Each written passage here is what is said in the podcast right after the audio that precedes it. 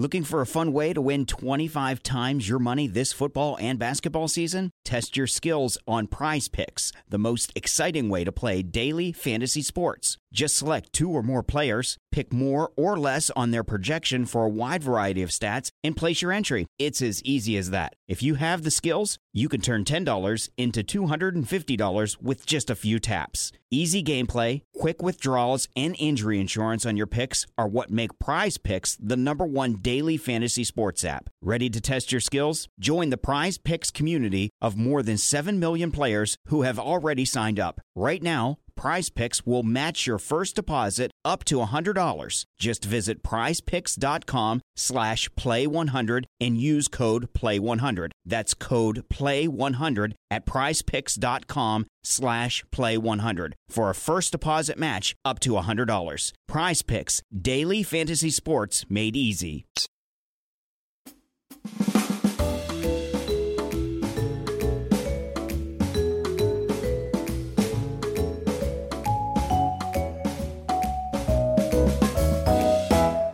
Welcome to another episode of Wagon Wheel. I forgot the name of the show there. I'm going to be honest with you. Wagon Wheel. I've got so many names for so many things.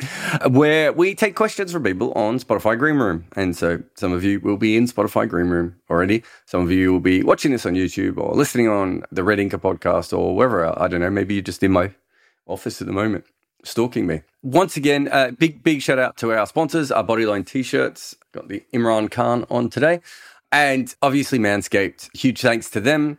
Manscaped is this is going to sound weird, but uh, depending on what sort of relationship you have with someone in your life, could be a very good end of year kind of present situation. The Manscaped Lawnmower 4.0. If maybe your your friend or your father or your lover, whoever it is, is just a bit hairier down there, send them over to Manscaped. They're going to think it's weird until they use it, and then they're going to like it. So if you want 20% off, use the code REDINKER, all one word, and you can get yourself, uh, we can get your friends pubic region just as tidy as you've always wanted it to be.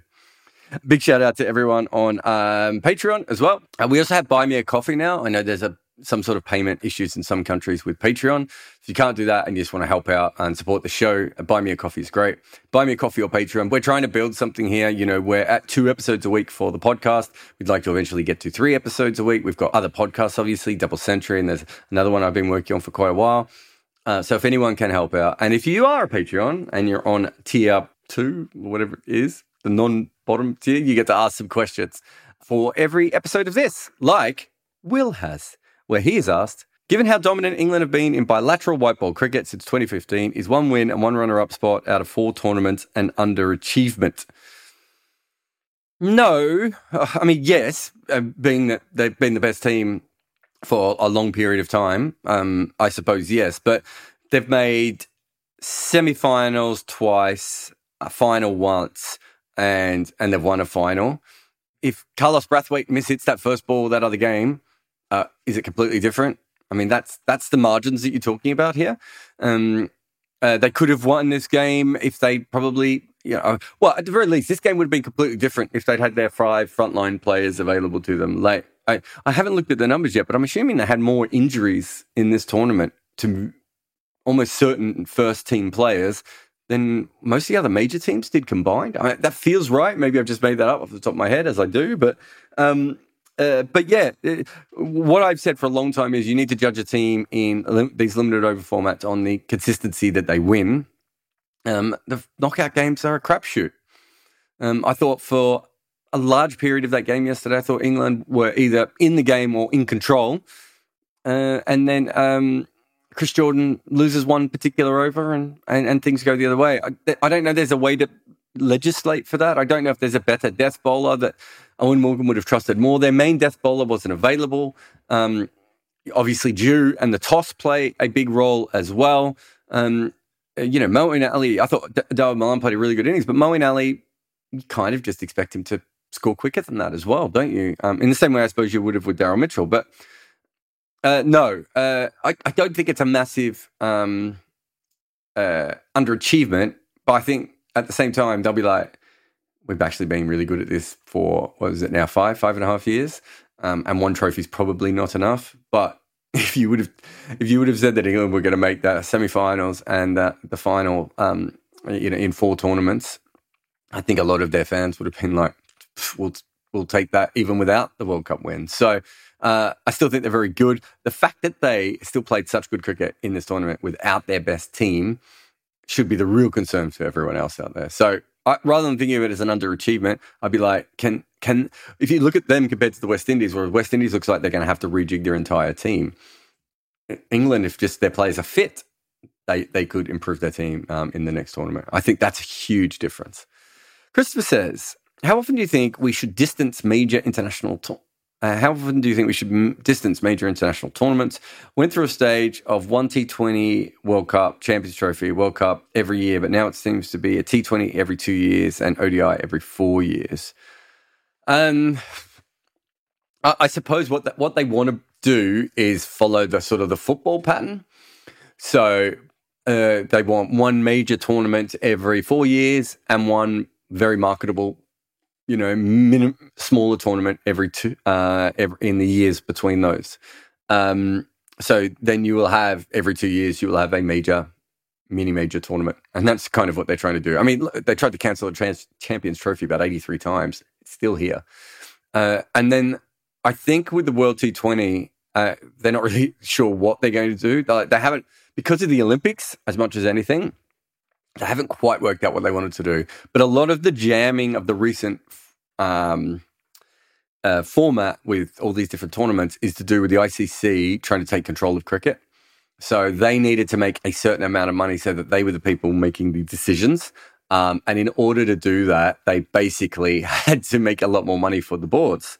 And so that is why um, the new CEO, who's now been fired for many different reasons, um, uh, that's why he was brought in. He was told, make us some money, get us some power back. And so, you know, the, the, he tried to sell as much as he could, um, tried to jam as much as he could into a small window. And I think that that's kind of what's happened. So it's classic case of like every single answer on this podcast seems to be no one's running cricket. In this case, it's someone trying to run cricket and making things slightly worse. But I think in a perfect, perfect world, you probably have you probably want the Olympics to be the major form of the T20 tournament going forward. Um, and you maybe maybe you have two knockout T20 tournaments. One you have uh, knockout-ish T20 tournaments. One you have in the Olympics, and one you have in the um, uh, every two years in between. Um, and then you continue with the Champions Trophy. If uh, the ICC feel they need that, I'm not a huge fan, but you continue with it if you want. Um, maybe maybe make it slightly bigger um, you know, uh, and then uh, and then you uh, and you have the World Cup as your, uh, your ODI World Cup as your main um, event for the ICC. That's probably the perfect situation, but whether that works commercially, um, politically, and all those sorts of things, uh, it gets a bit squidgy. Um, and you know, look at the form, uh, look at the look at the fixtures. It's, it's very squidgy. Uh, Ian says England have had a great white ball run for the last few years. How long before a rebuild, rebuild is needed? 28, Liam, uh, 28 Liam Livingstone was the youngest player yesterday, with no other players under 30. I know fitness, nutrition is extended careers. Um, yeah, I think uh, one thing that's very clear is that England believe that experienced players are the key uh, in these tournaments. Um, you really want I suppose Daryl Mitchell is a very good example of yeah, he's never opened before. Um, yeah, his role in domestic cricket is probably batting number three, four, or five, um, and then um, hitting out against the spin a little bit, and then bowling a few overs. And New Zealand used him for something else, but they used him for something else because he's a thirty-year-old player with a lot of experience.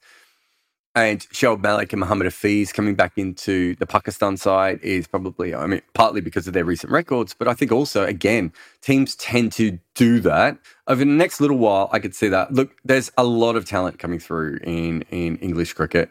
Uh, you know, you've got players like Parkinson and uh, uh, Pat Brown.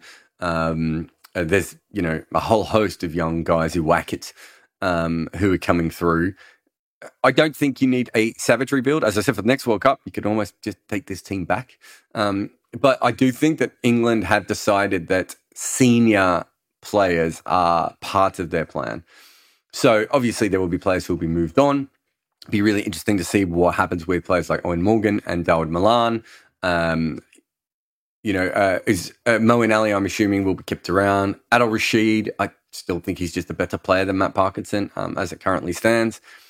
Uh, but yeah, I think they will. They, they will certainly be thinking about that. But T20 wise, I'm not sure they'll worry about it as much. They might it might be something they look at more for the one day um, stuff. They they might take off the Champions Trophy in inverted commas and not go as hard to try and get their team ready for the next one day World Cup. But being that the next T20 tournament so close, I wouldn't think there'd be any. I don't think there's any reason for them to rebuild. Uh, Rumnuff says, uh, "Do you think the captain should be a voting met- member in the selection committee to pick a squad at 15 um, for the World Cup, or does or does including a captain create conflict of interest as they could favour their friends and domestic teammates?" Here's what my problem with the captaincy is: it's nothing about them favouring their friends or domestic teammates because that can happen even for senior selectors. The problem, I think, is how much cricket outside of the actual international team does any captain get to watch? They're not going to domestic games. They're not seeing A teams. They're, you know, they're uh, when when they're not playing because they're being rested. They're probably not watching it as much, or they're not focusing on it as much. The the you know, uh, it's if you're LeBron James, right? I'm sure you have a say in the draft, and, and probably, and obviously he does with trades where he knows the players a little bit better. But there's still a reason why there is a general manager of those teams, and it's because the general manager is, has to go out and, and do all the, the due diligence, and their scouting teams have to do it, and the coaches will come up with an idea. I really think that what you should be doing is coming up with a coach captain relationship where it's like, what form of cricket do you want to play? And the coach and the captain come up with that. And then the selectors slash high performance manager slash general managers, whatever those scouting teams, whatever you have, and you goes off and fills those spots. Says, well, this is what you want. This is the player we think is best at that. Um, and uh, we, you know, now we're willing to uh, try them out at the international level. Look, it's tough. I've seen captains in teams that I've worked with just not trust players because they haven't seen them before. But a lot of that comes down to communication. You know, uh, literally saying, This is the guy that does, this is what he does. Right. And this is what we have picked him for. And you now need to get him to do this in your particular team. So there's my first problem with captains and coaches not being involved with it. I think the the other thing is that I, I think they should be they should have a say in everything. Um, and they certainly, you know, you see this in American sports a lot, and, and um, you know, you'll you'll see a general manager pick a player, and a coach won't use that particular player. Um, that that's always going to happen. And the opposite also is going to happen where there might be a player that the entire organization or your entire cricket board thinks is better, but the captain is going with someone else. Um, and they won't be uh, of that quality and they won't have seen the other player and they won't understand the other player or they will have a personal history. I mean, players do have personal histories with all, you know, in positive and negative ways. Um, so I really don't think that that is the future of cricket. I think the future of cricket is communication and getting the captains completely on board with, okay, w- what roles do we need to fill in this team? What style are we going to play? Um, how do we think that's going to work? That's where I think you need the captain involved. Um, I don't think you particularly need them in the very final decision making process. Of course, eventually they're going to, if they're any good, they'll just become powerful enough that, you know, they'll Eoin Morgan or the situation anyway, won't they? Um, you know, you go back to the LeBron James story from before. But um, I don't think that every single captain should have a say in selection. Um, and I don't think, oh, sorry, I don't think every single captain should certainly be officially on the selection committee. And I don't think that every single captain should be the major voice in selection because I don't see how they could have seen that much. And um, they might even have a really good idea on how to play cricket. But if you've got someone else's job, um, you know, maybe the coach or maybe the analyst or maybe the general manager or the high performance manager, whoever it is, who's watching all these different leagues to see different styles, they might come up with a better thing than the captain who's very focused on generally the 11 or 15 players in front of them. Uh, so thank you to Patreon. You can go across there if you want to get your questions across first, but there is a lot of questions in the chat. There is a joke in cricket that we started protecting our testicles 100 years before we put on helmets. I'm not here to give you a history lesson on the cricket box and its invention, but this is a generally true statement. So that means as cricketers, we are more focused on protecting our downstairs than our head. And yet, when so many of us shave our balls, we do it with a crude implement made for trimming a beard. Well, Manscaped are here to make sure, like the cricket box did 100 years ago, that our balls are completely looked after. Manscaped have the Lawnmower 4.0, a stunning device that trims your pubes like a delicate late cut. Well, without the actual cutting, I suppose. And I have used this, so you're going to have to trust me when I say this is a shockingly good piece of kit. And maybe this is for another time, in this story, but a man who has injured himself down there and had to go to hospital to get uh, the whole area fixed. I'm glad that there's something that feels a lot safer. Huge thanks to Manscaped for making the Lawnmower 4.0 and also for giving us a discount code. So get 20% off and free worldwide shipping with the code REDINKER at manscaped.com. Come on now, 20% off. Free shipping. Manscaped.com. RedInker. You get it. Thanks to the ICC regulations, you can no longer use saliva on your balls, but you can use Manscaped. The first one is by Busker.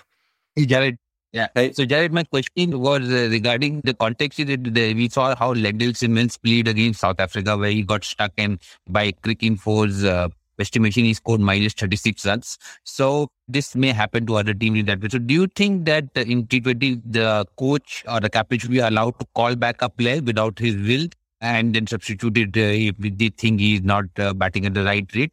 And uh, rather than asking him to get out, can, they can, can't they? Can't they retire a batter? Isn't that the prerogative of a captain? Am I wrong? I think that you can do that in the laws. Am I misremembering them? Yeah, but it never happens. Right? Like, you uh, really see, you see retired out in these warm up games and stuff like that. But in in real T20, that's not happening. And you have to be that. Even when you're retired hurt, right? You have to take a permission from the opposition captain, right, for retiring hurt. It's not like you can. No, no, no. Retired hurt something different. No, I don't think you need permission from the opposition captain. The umpires are involved in that. Um, no, retired out is what I'm talking about, um, which is which is a form of dismissal. Look, I, I, can tell you why they don't do it more often, and it's because it's a wicket retired out.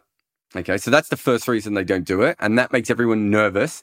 Um, also, Kieron Pollard was sick in one of these innings. I, I still don't know if it was a ta- it wasn't a tactical thing for him. I'd love to get him on the podcast and ask if there was a little bit of tactics involved in that. And Kieron Pollard is one of the most well, I mean, no one has played with the laws of cricket more in the last few years than Kieron Pollard. So if anyone was going to do it, it would be him.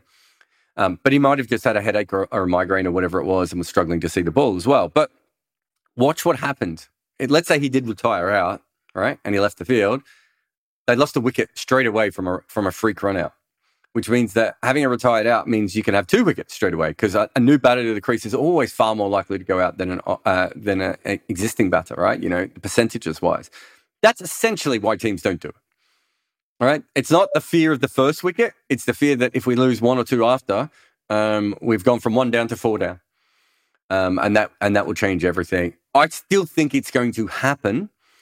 I wonder if there won't be situations where there are more people pretending to have illnesses or injuries or whatever or, or whatever it may be.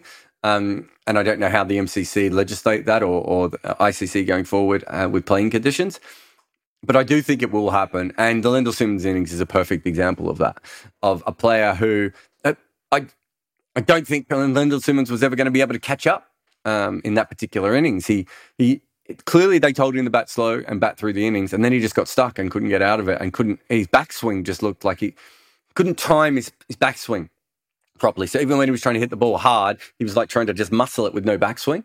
Um, uh, so yeah, I, will it happen? Yes, undoubtedly um, going forward it will happen.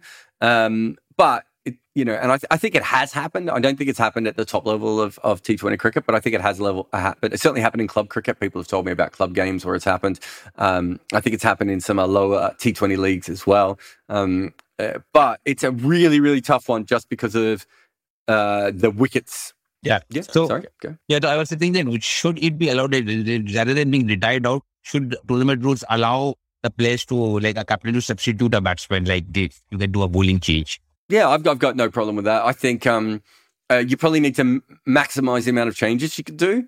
Um, so you don't you don't want a you know ice hockey situation or um, or an NFL situation, uh, but uh, I think what you I, I, think yeah, being able to do that is I think it would improve the game. I, re- I really do, and um, It'd be interesting to see how many batters might might voluntarily do that if it meant they weren't going to be out as well.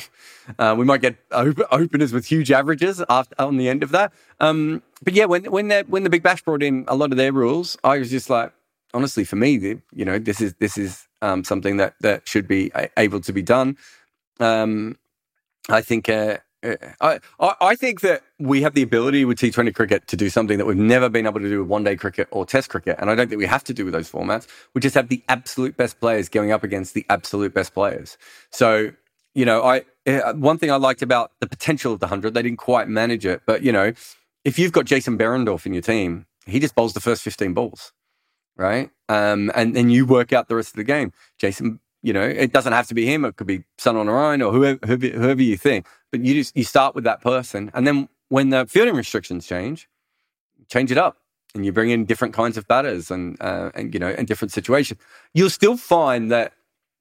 I think that I know that the Lendl Simmons situation happens and has happened before. There's absolutely no doubt of that. Ajinkya Rahane in 2016 uh, uh, World Cup is uh, probably another good example of that. But I still think when you drill down on it, my guess is that the expected strike rate of a batter um, who's out in the middle and has faced 20 balls is probably still going to be higher than most batters in your shed, right?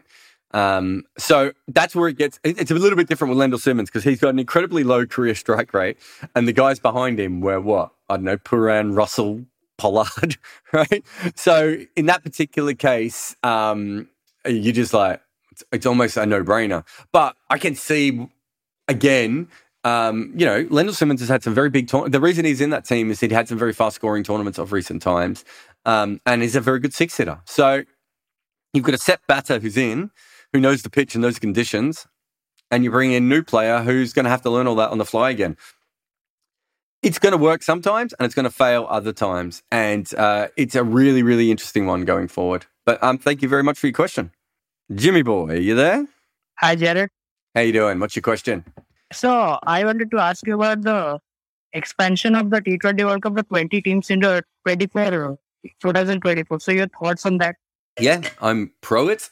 Look, associate cricket's never been stronger than it is right now. I think. Is it the ideal system with four groups of five teams each, and then a Super Six stage, and then semifinals? Uh, look, I'm not. I'm not really a big fixtures guy, so that's not ever going to be my strength. Um, I look at that sort of stuff.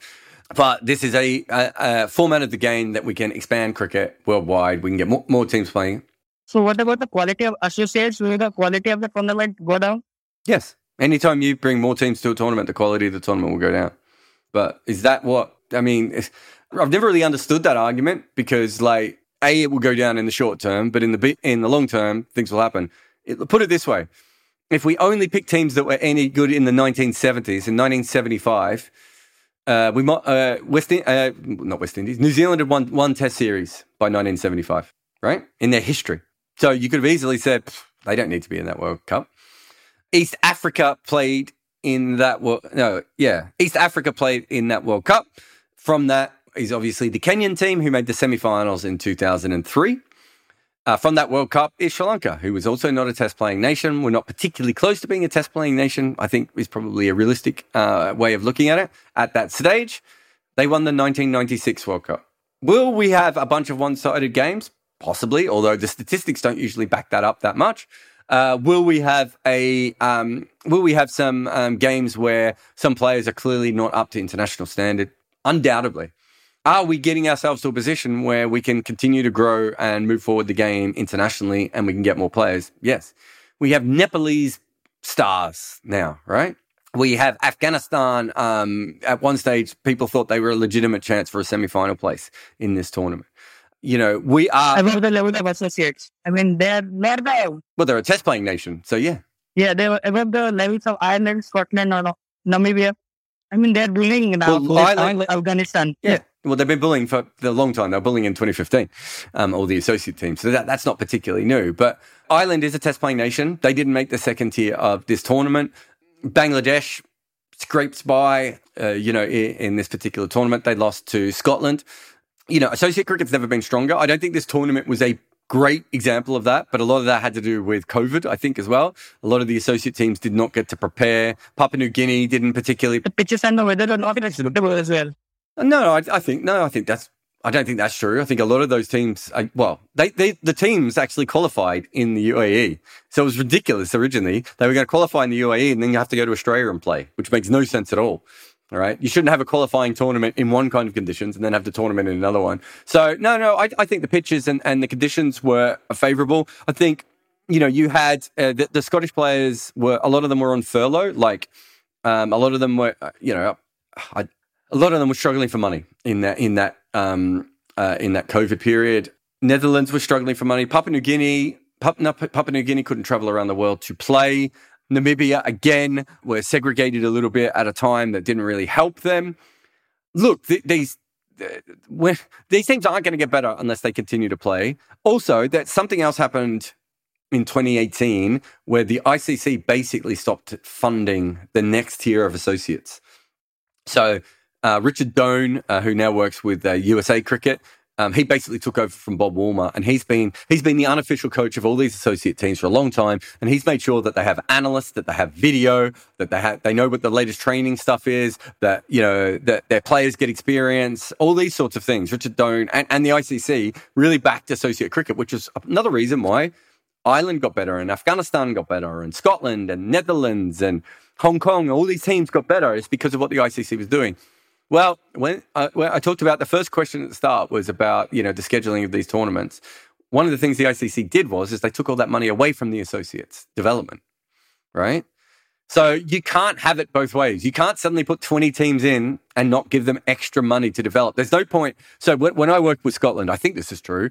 I was kind of paid through like a grant that was given to Scottish cricket to have extra staff at a major event, right? I wasn't. I don't think I could be wrong with this. I don't think I was particularly paid for by by out of Scottish money. Although they gave me the money, I think that the, the money that Scotland got was through this grant. Right? You need those sorts of people, not just at the major tournament, but well before the qualifying tournaments um, and and the major tournaments, to help the cricket grow. Right? That's what you have to be able to do. And I think that um, there's no point just making it 20 teams and assuming that who would be the 20th team at the moment? It'd be Singapore or Kenya Kenya was so amateur. There's some quality cricketers there, but so amateur. Singapore, basically a bunch of club players and and, and two incredible um, talents um, in the middle of all that. Uh, you have to support these teams better um, at the grassroots thing and get them to a level where they're at least uh, they're at least like a bad franchise team. So when they get to these tournaments, so yes, I think more teams should play, but we also have to make sure that we are looking after them going forward. But Jimmy, thank you very much for your question. All right, who we got next? VJ. Hi, Jarrod. Done you well. Yeah, very well. What's your question, mate? Uh, firstly, really enjoyed your Substack on the analysis of the New Zealand England game. I, for one, did not have New Zealand winning at the 10 over mark and didn't know how to follow T20 games anymore because they won in 19. I wonder if Darren Mitchell would have retired out. Mentioned the previous question there as well, like the way he was going with mm. Conway. Uh, it's really interesting. My question is, uh, I want your thoughts on a crazy idea I had watching the World Cup and upsets and, and New Zealand beating England, etc.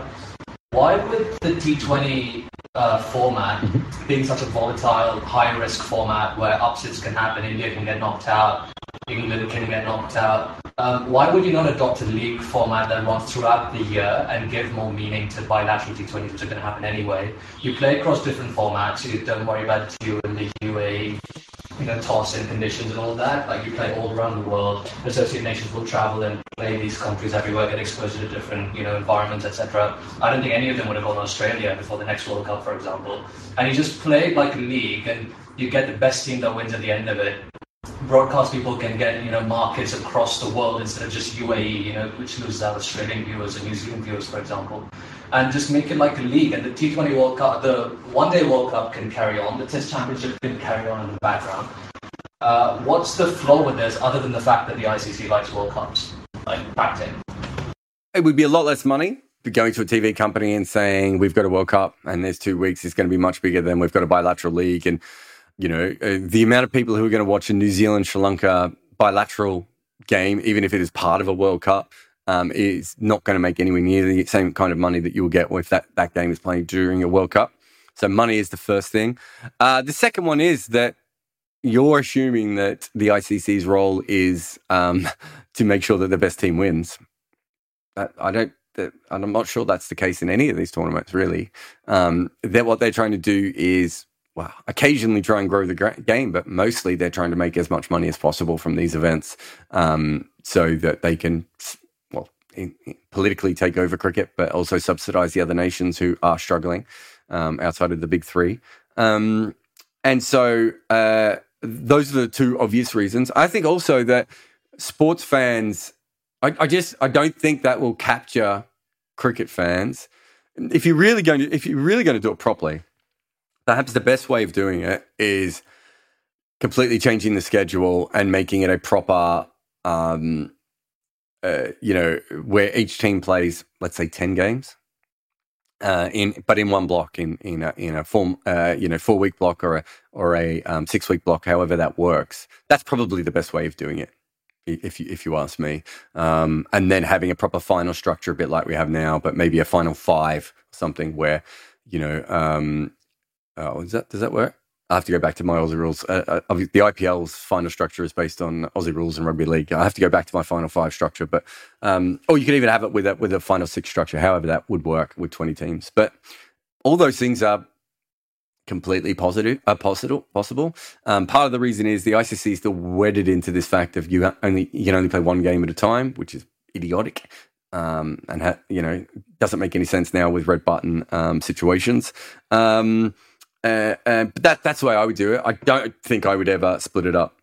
Oh, BJ's gone anyway. Um, hopefully he's hearing this. Um, I don't think I would ever split it up. I can understand uh, why why uh, why you're thinking that way, but I just don't think that's probably in cricket's best interest as growing the game internationally, make as much money as I can, and also having a bit of a splash. The thing about having a World Cup is it makes you know, in the USA they cover it, and in Brazil it might make news, and all these different things. When that's not going to happen if you just have a bunch of bilateral things. Um, so there are a lot of advantages to having a World Cup, but you're right. The basic disadvantage is that um, perhaps the best team in this case, you, you might even argue, although if uh, you know if, if Australia somehow roll Pakistan, you could very rightfully argue that perhaps the two best teams haven't made the finals, uh, haven't made the final, um, and that won't be you know Australia and New Zealand um, will certainly have won a lot of games to have got there, but that that's kind of how these things happen, unfortunately.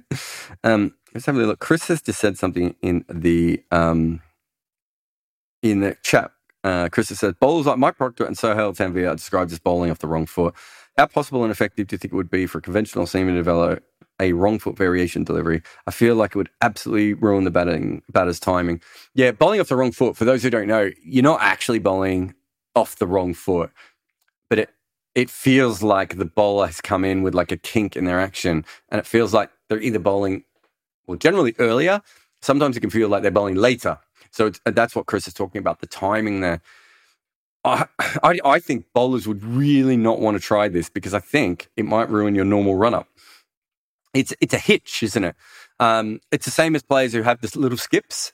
Um, um, so my son at the moment, he's he's only seven, he just naturally has this skip before he gets to the crease. Um, it's driving my, my father. My father's on the other side of the world, but former bowling coach. He's a former bowling coach. It's driving, driving him crazy, um, uh, trying to get it away from my son. And uh, those sorts of things. Uh, it's it's very much something to do. My my son doesn't do it if there's no stumps there. It's very much something to do with the stumps and the crease, and there's a psychology of it, and we've never really gone into it. And my guess is the same with the wrong foot. I had a friend who bowled off the wrong foot, and had something to do with the way his school. Um, where they played cricket in his school, there was like a weird, like concrete step, and he the only way he could work out how to get over it was obviously through this bowling off the wrong foot um, style. um, and it's it's really it is really off putting. Chris, you, you are uh, right with that, but I don't think it's something that is particularly. I, I wouldn't want to encourage anyone to do it. It's not like bowling with a round arm or bowling from 20, you know, 25 meters, uh, 25 yards, um, like Mark ward or Kieron Pollard. I really think that bowling off the wrong foot could really screw you up. Now, that's if you're a full time bowler. If you're a part timer and you're not particularly a good part timer, might be a fun thing to see if you can do it.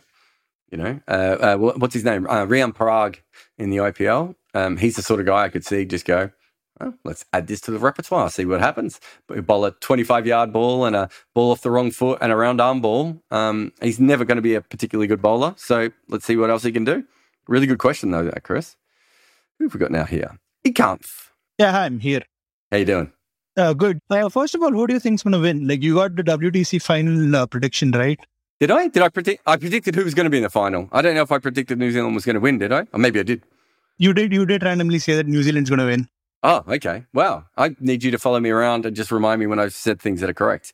Well, I mean, I, would say that Pakistan's still the, you know, most likely to win. But being that New Zealand's already in the final, they are, you know, they've got the highest percentage chance of winning uh, as we currently uh, sit here. Obviously, a lot of this will be um, completely mute by people um, who are listening on the podcast and everything because um, it won't come out until afterwards.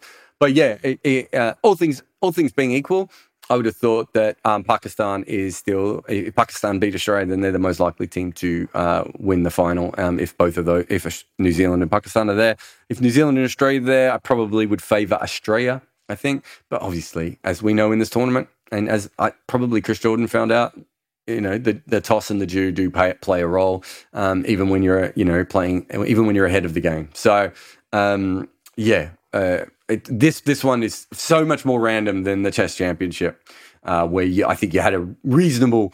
I, had a reasonable thing to look at the Test Championship schedules and go the two teams I think most likely to make the, the final are New Zealand and India. And then, being that the final was going to be played in England while the ball was zipping around everywhere, I thought New Zealand were probably the more likely team to win that. That's not really the case here. I would say that I think there are things that Pakistan can do that New Zealand don't do. And I think there are things that New Zealand are very good at that Pakistan are as good at, if not better than. And so in that case, that's why I think they match up pretty well. But Mitchell Starc takes three wickets in the first over, um, and Pakistan aren't going to the, the final anyway. So, you know, all bets are off. Yeah, that's a nice way to think about it. I think that's fair. Uh, so my question was actually about uh, bias, just a, a, little bit on it, because I when I watch cricket sometimes, you know, and have discussions, there's always a an imbalance, uh, let's say, and I feel to you know, like my dad hates Kohli, and I, am from India and from Bangalore. And half the time I watch cricket with my dad, it's always about why he shouldn't captain or why he should. You know, so the conversation and the thought process gets uh, sidetracked.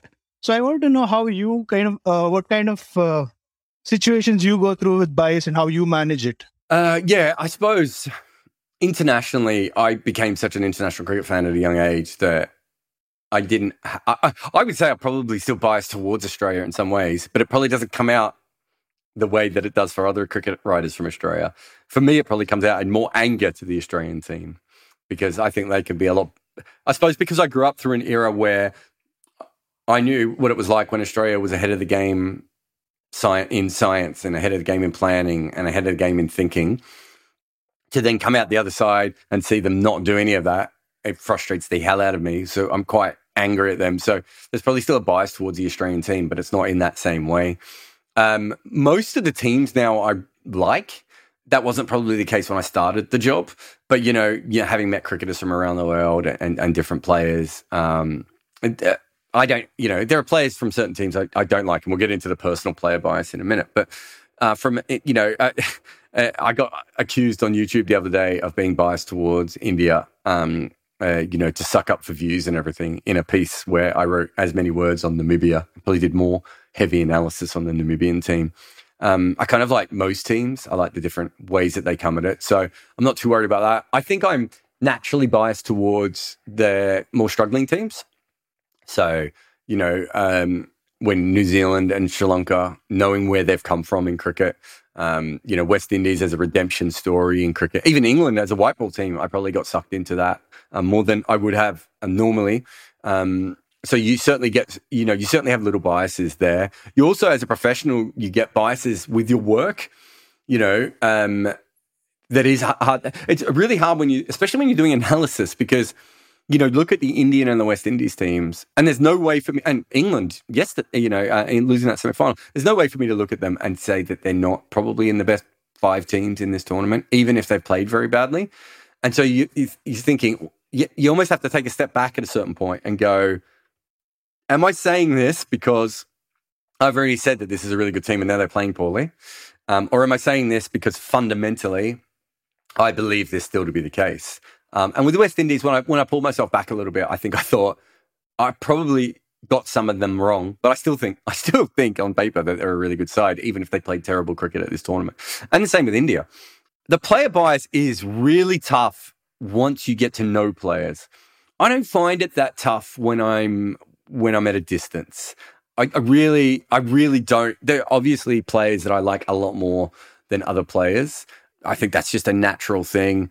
You know, I've said this before, but I think I wrote 250,000 words on Brendan McCullum in one year.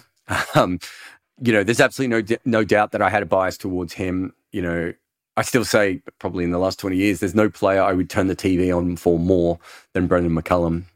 We've had a lot of great entertaining cricketers in, in that period. But I think I've also been quite savage on him. In fact, Brendan McCullum quotes me in his book as being quite savage on him. So I, I, I think I have the ability to do that. Look, I could probably say this out loud now. Uh, I don't think he'll be listening, but he might be. But Eddie Cowan was very upset with a piece I wrote about him once. Mine and Dan Christian's relationship, sort of, if you can call it that, you know, um, chatting um, occasionally relationship, um, came from a piece I wrote about him that he disagreed with. So there's certainly, uh, you know, you have the bias and you have the relationship with people. I don't think I had. I, I think, I think now I what I try and do is use the interest my I try and use my fan interest to learn as much about a player so that even if I'm being positive about them I'm aware of the negatives. So for instance, the the the Rohit Sharma piece there's other ways of writing that particular piece that maybe there are people who, if they had a bias for or against Rohit Sharma, would have found the exact same information as me and gone in a different direction. I try and take the truth and try and take it as far as the truth will take me. And then I try and be as, you know, when I'm writing it up, you know, be as objective as possible uh, with each thing. But you do have biases against certain teams, against certain players. There are, there are players in my professional life who I do not have particularly good relationships with, right? And I still have to write about them. And um, I'd like to think that even if they think I'm an asshole because they didn't like something I said in a team meeting once or didn't like the way I, I was involved with, you know, their career once, I'd like to think that if they looked at their work, they'd be like, actually, he hasn't started me off here. That's not always going to be the case. There are there, there's a particular player, I won't I won't name him, who absolutely despises me. Never met me. I don't think he's ever met me. Never met me but he was told of something I said on the radio um, when I worked for Talksport, that, and he just went, "This guy's the biggest asshole ever. He's out to get me." Blah blah blah. It's not the case, right?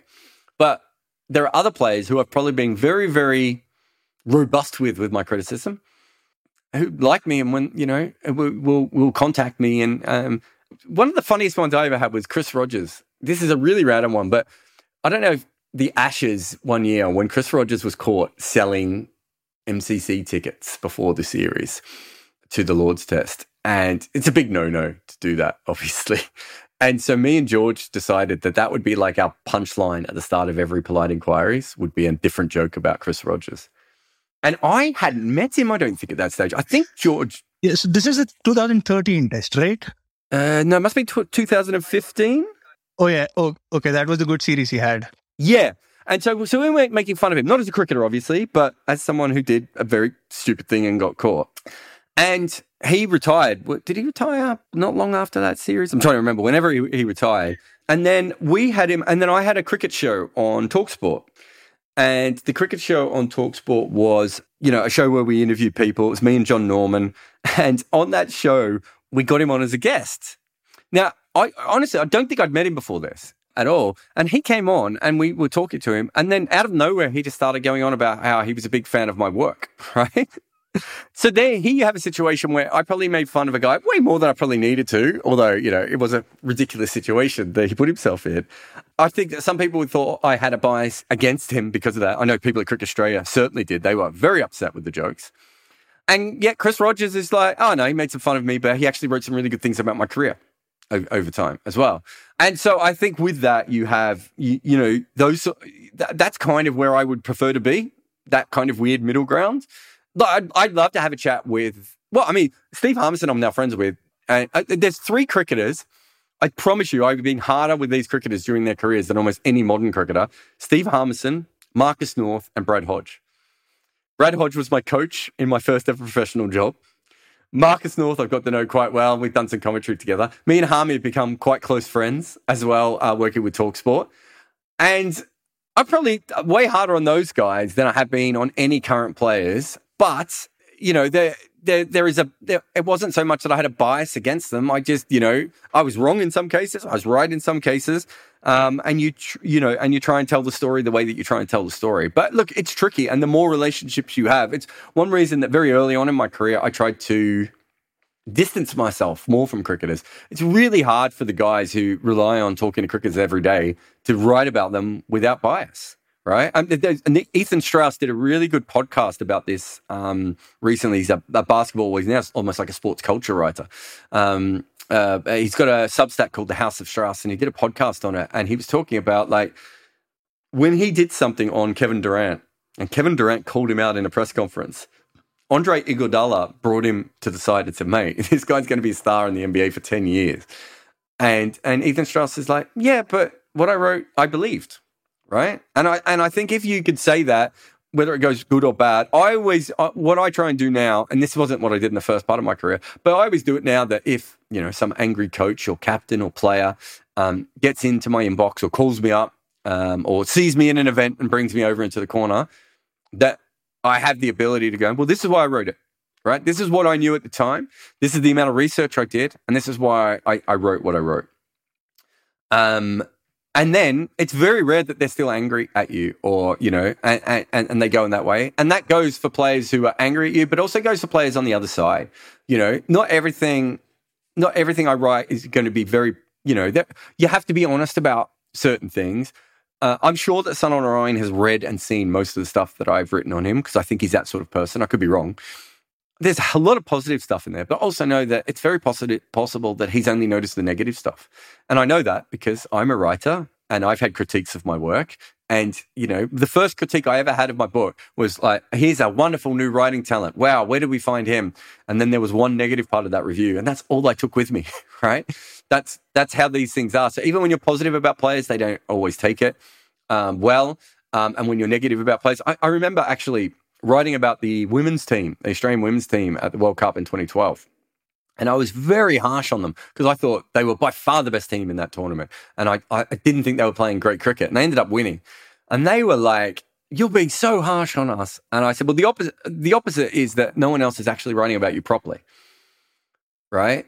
And that's what I say quite often to cricketers. I said, if if you just want to write about how you're a good bloke or, or you're in form or you're out of form, there's going to be plenty of people who will be able to write that. I'm going to write something else and you may or may not be happy with it, but it's what I do, and I'm going to back it up by the amount of work I'm going to do. Um, and if you've ever got a problem with it, you can contact me. Um, and quite often they do, more often not, they don't. And you know, you have different relationships with different players, with different teams, with different managements.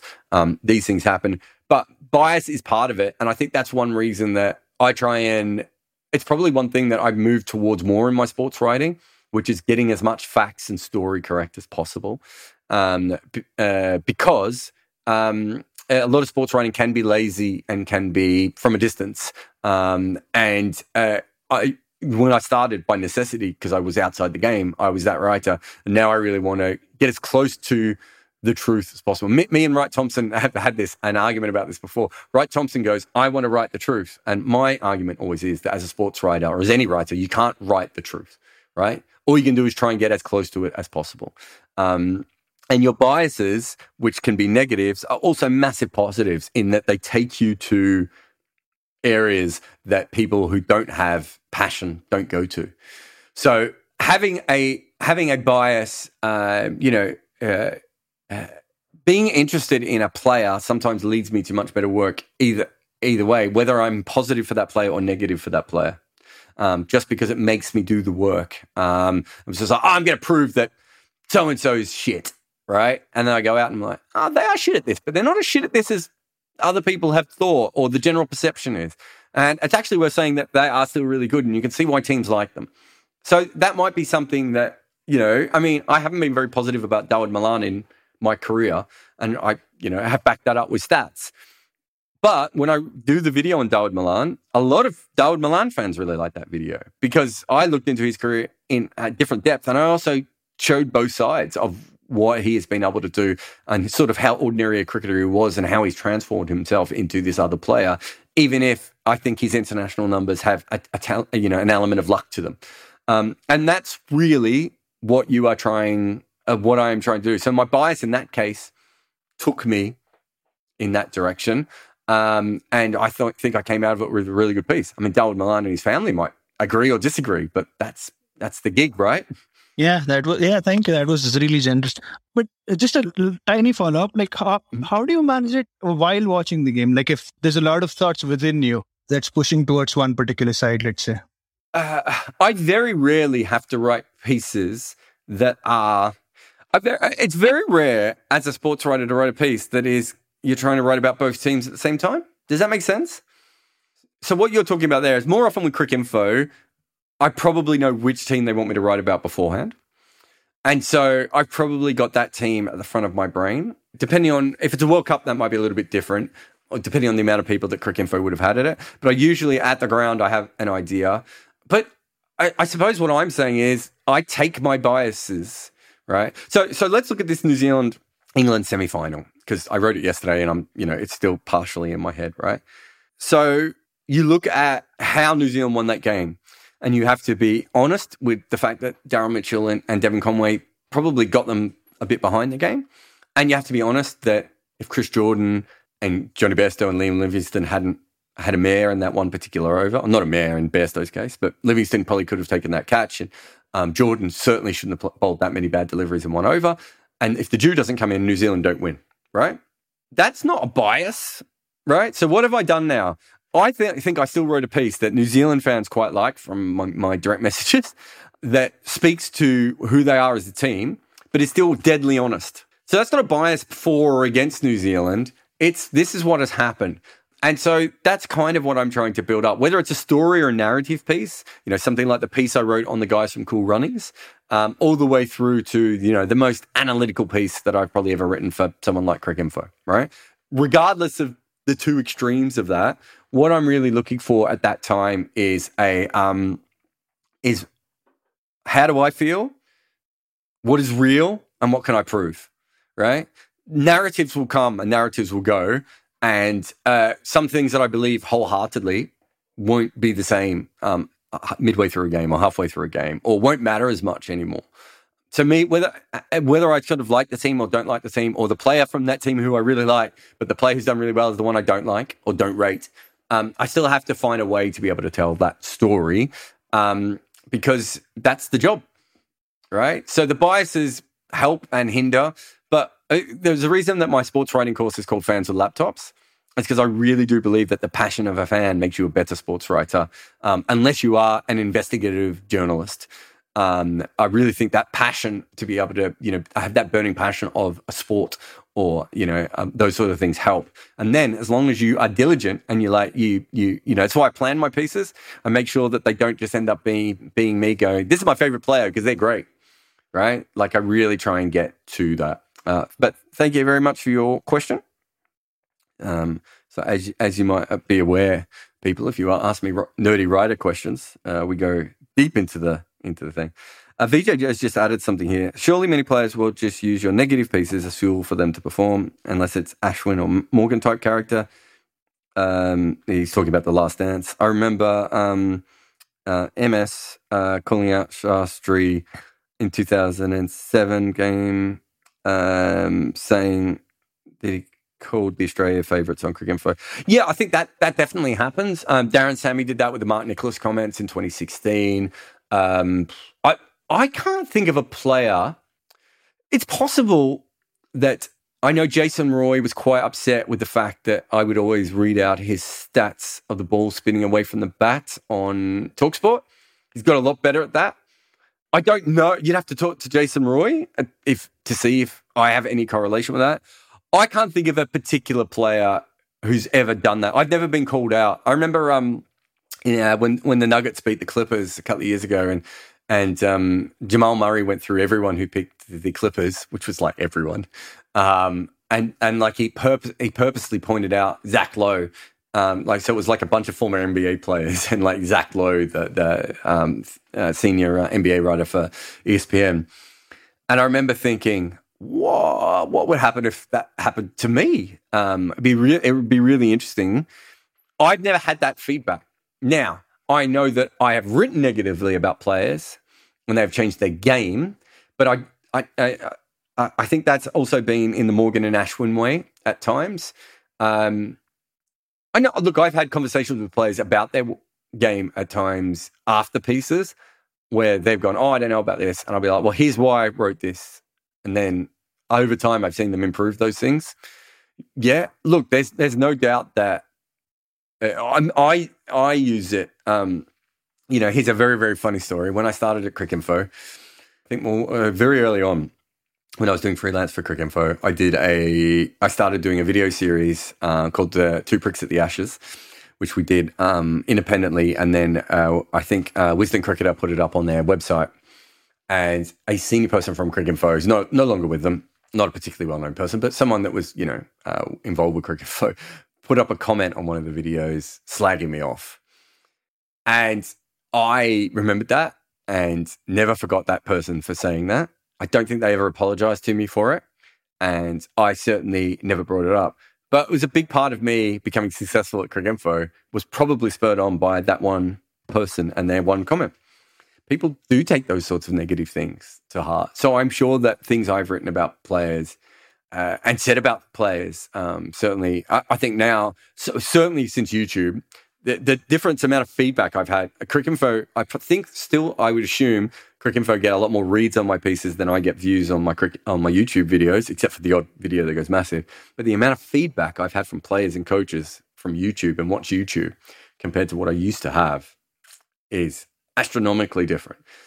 So I would think that there are probably players now who see themselves up in some of my graphs and you know and um, see them uh, see some of the videos maybe even about them, but sometimes even the people who are in the background who might think to themselves, "Oh, well, that's something I've got to change." But I don't get too much of that at the moment. I usually get "You're wrong about me," um, and here's why, or I get um, "That's really interesting. Can we talk about this further?" Um, uh, that's that's most of the feedback I get. Very angry um, and then they always turn around when you chat to them like humans, or this is interesting. I didn't know anything about this. No one's ever told me this. Can we chat more? Okay. Ants. Yeah. Hi, Jarrod. How you doing? What's your question? Uh, so my question was, uh, what do you think about the IPL system for a tournament like a World Cup, where you have the qualifiers and the eliminator instead of the semi-finals? I don't know if you were on the chat earlier. I've already said that that's probably what I would do.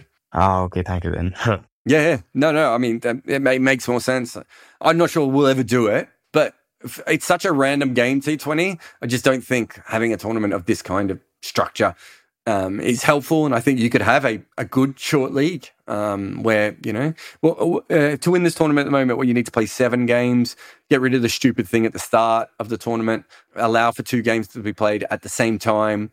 Uh, don't have the teams travel um, massive amounts um, during the tournament um, it's very possible to have a proper league, I would have thought.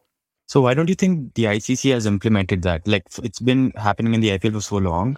Well, it's been happening before the IPL, hasn't it? Um, uh, you know, uh, leagues aren't particularly uh, new. I mean, one day domestic cricket in in Australia. The, I mean, the the um, the, the, Blast. Um, you know, there's plenty of places where they've had leagues. Uh, I just think they think a World Cup isn't that. I think that's probably the main reason. Uh, weirdly, I mean, you could argue that the um, the other than the actual final system, that the ten team World Cup strategy that they like is kind of a league. Um, with everyone playing everyone. Um, but yeah, I, I, don't think they've really thought about it that much. Also, they they've been locked in um, to this other format, which is stupid, and hopefully we will move beyond. Um, but yeah, um, I think that's that's what will happen in the future. But um, thank you very much for your question. I think we got one more. Anav. Hey, Jarrod. Hey, mate. What's your question? Yeah, uh, my question is uh, is that uh, like I I'm right now 21. I've been following cricket ever since I was 10, and uh, since that last 10 11 years, every year I hear that Test cricket is dying. Test cricket is dying. It is not died yet. It may be prospering more. Maybe not at the speed everyone expected, but it is prospering. Do you think that this constant lament of the death of test, uh, test cricket is more of a British component of cricket, like British humor? Mm-hmm. People say that, you know, it's sardonic. No. Because I heard a podcast with you with Wright Thompson, and he's an American, so I thought he's a bit optimistic. He was quite optimistic about the future of cricket than people at Wisden. So, like, do you think that this is a British component of the cricket? No, I, I mean the Wright Thompson thing's really interesting. Um, because me and him have talked about this a lot. There's a few different elements to it. For instance, people were saying that we didn't have enough time to play Test cricket when it was played over three days in England in the 1800s. right? So it never fit into society. You know, it's it's a bit like um, it's a bit like the joke with golf. Like you know, uh, who on earth would would um, would buy golf if you were to sell it to them now?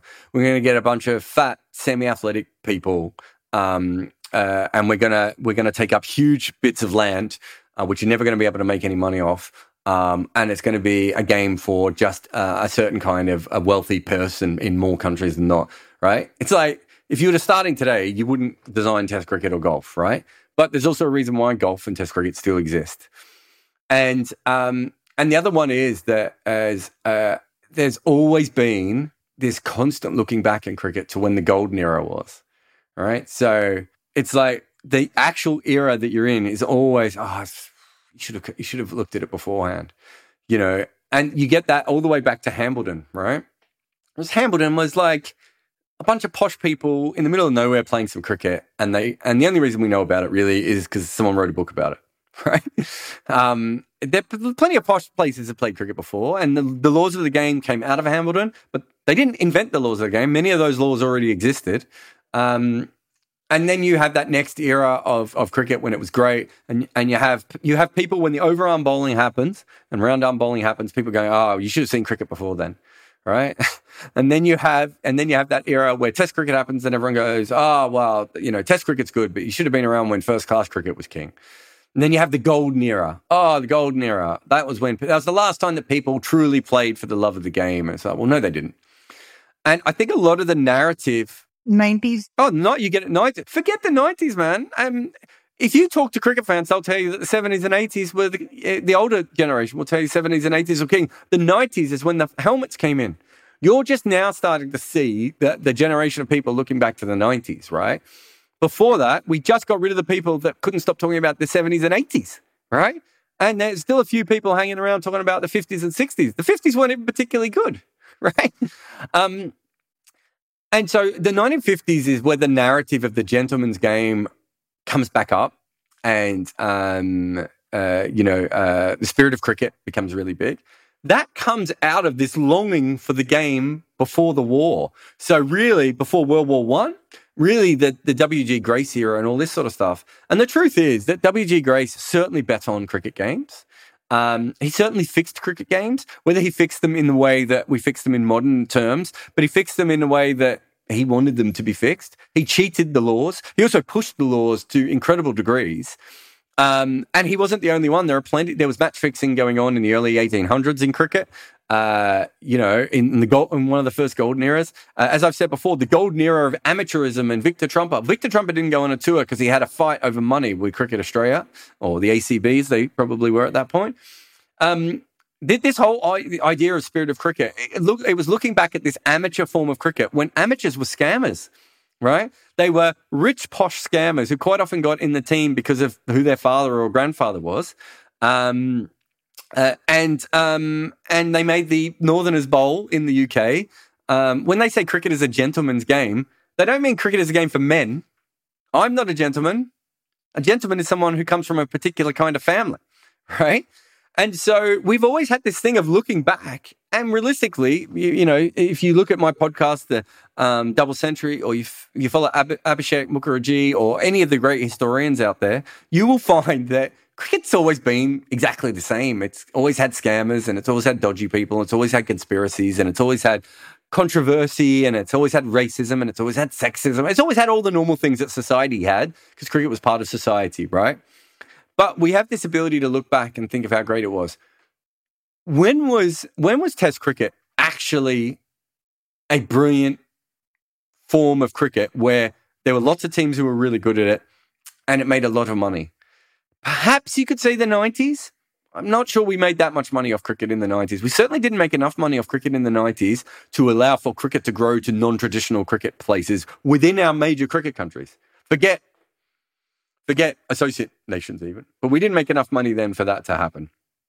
Look, nostalgia is a powerful thing. It's why conservative governments do so well, um, even when they're not particularly good. You can always tell people that things used to be better because people generally remember the, the best of days. You know, um, they don't really remember all the the other things, and that's why you know you see now there's so many. There's there's such a um a throwback to a throwback again. Oh no, no, you know, like a, a like almost like a cultural divide with historians. It's like, oh, stop trying to rewrite history. Most historians are just trying to actually write history or accurately write history. Okay, and um, and what you have is a bunch of people who don't want to be told what happened. People don't. English people don't want to be told that Christchurch, uh, Christchurch, I'm going to say, um, Churchill um, had flaws because they'd already made him into this huge historical figure in their head. And that's the same with, you know, George Washington. People don't want to hear about him having slave teeth. Um, you know, people don't want to hear about Captain Cook in Australia being a horrendous human being. Um, all these sorts of things. But that is the truth, right? And I would say that the, the 70s and 80s and 90s is the golden era of international cricket because that's where international cricket becomes international cricket, right? I think that's you, you, cannot deny that. Up until that point, we really didn't have that many teams who were any good. That was the period where you know Sri Lanka come along, where Pakistan become good, where the West Indies become good, where New Zealand become good, where India become good, uh, where Zimbabwe arrive. You know, all these sorts of different things happen in that one little period. That's the birth of international cricket. But when you look at his, Test cricket, we make more money off Test cricket now. It has a wider base of more teams playing. I think the quality of Test cricket is phenomenal, um, considering the amount of teams that now currently play it. Uh, more people follow it than have ever before. Um, I'll, I'll, go back to you know there are entire Test series where between absolute great teams that have almost no coverage because Australia or England didn't play in them, and latterly India didn't play in them. Uh, that doesn't really happen anymore. Great test series generally now get covered more and more. You know, Cricinfo and CricBuzz and Twitter and social media and streaming and all these sorts of places. You know, technology has allowed us to see all this great cricket. I think Test cricket's in a phenomenal place. The problem is that goes back to the first question we had today: Who's really running cricket? Why is it being run? And all this sort of stuff. If you're not running the sport correctly, that's where Test cricket is in danger, and it is in danger of being becoming a second class sport within its own sport, right? Um, that is definitely a danger. But I would say that it's probably in some ways also never been stronger than it is today. It's maybe been more popular in certain countries than it has been before, but I don't think it's ever been stronger or bigger or more lucrative or more important to more places than it is right now. Um, and you know that was one thing that we really wanted to say in Death of a Gentleman was this whole thing of Test cricket is dying is it was kind of being either allowed to die or in some places even forcibly killed. I've said this a million times before. There is so much money that is not made in Test cricket that could be made that could, we, you know, that could um, cement Test cricket's future if they were really trying to do that. But unfortunately, that's not exactly what anyone is doing. And with no one in charge, we're sort of just dingling around, and occasionally it will look like it could disappear. It, it is possible that Test cricket could disappear. I just don't think a sport that is worth as much money as it. Um, I, I think Test cricket on its own is probably worth more than rugby union as a sport. So you'd have to be bloody stupid to let that that kind of money go. Would be my guess.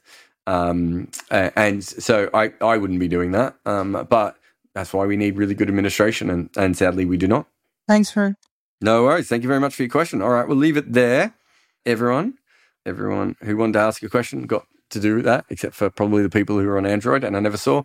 That was really good questions. I really enjoyed that. Thank you to everyone who put their hand up.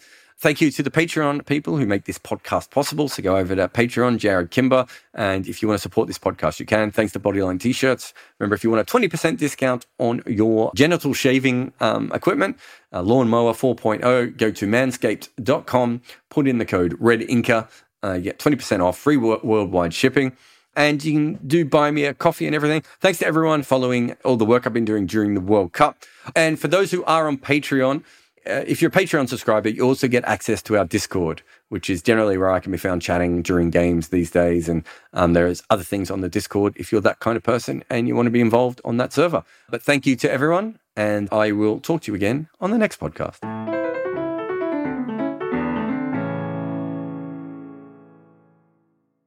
Sports Social Podcast Network.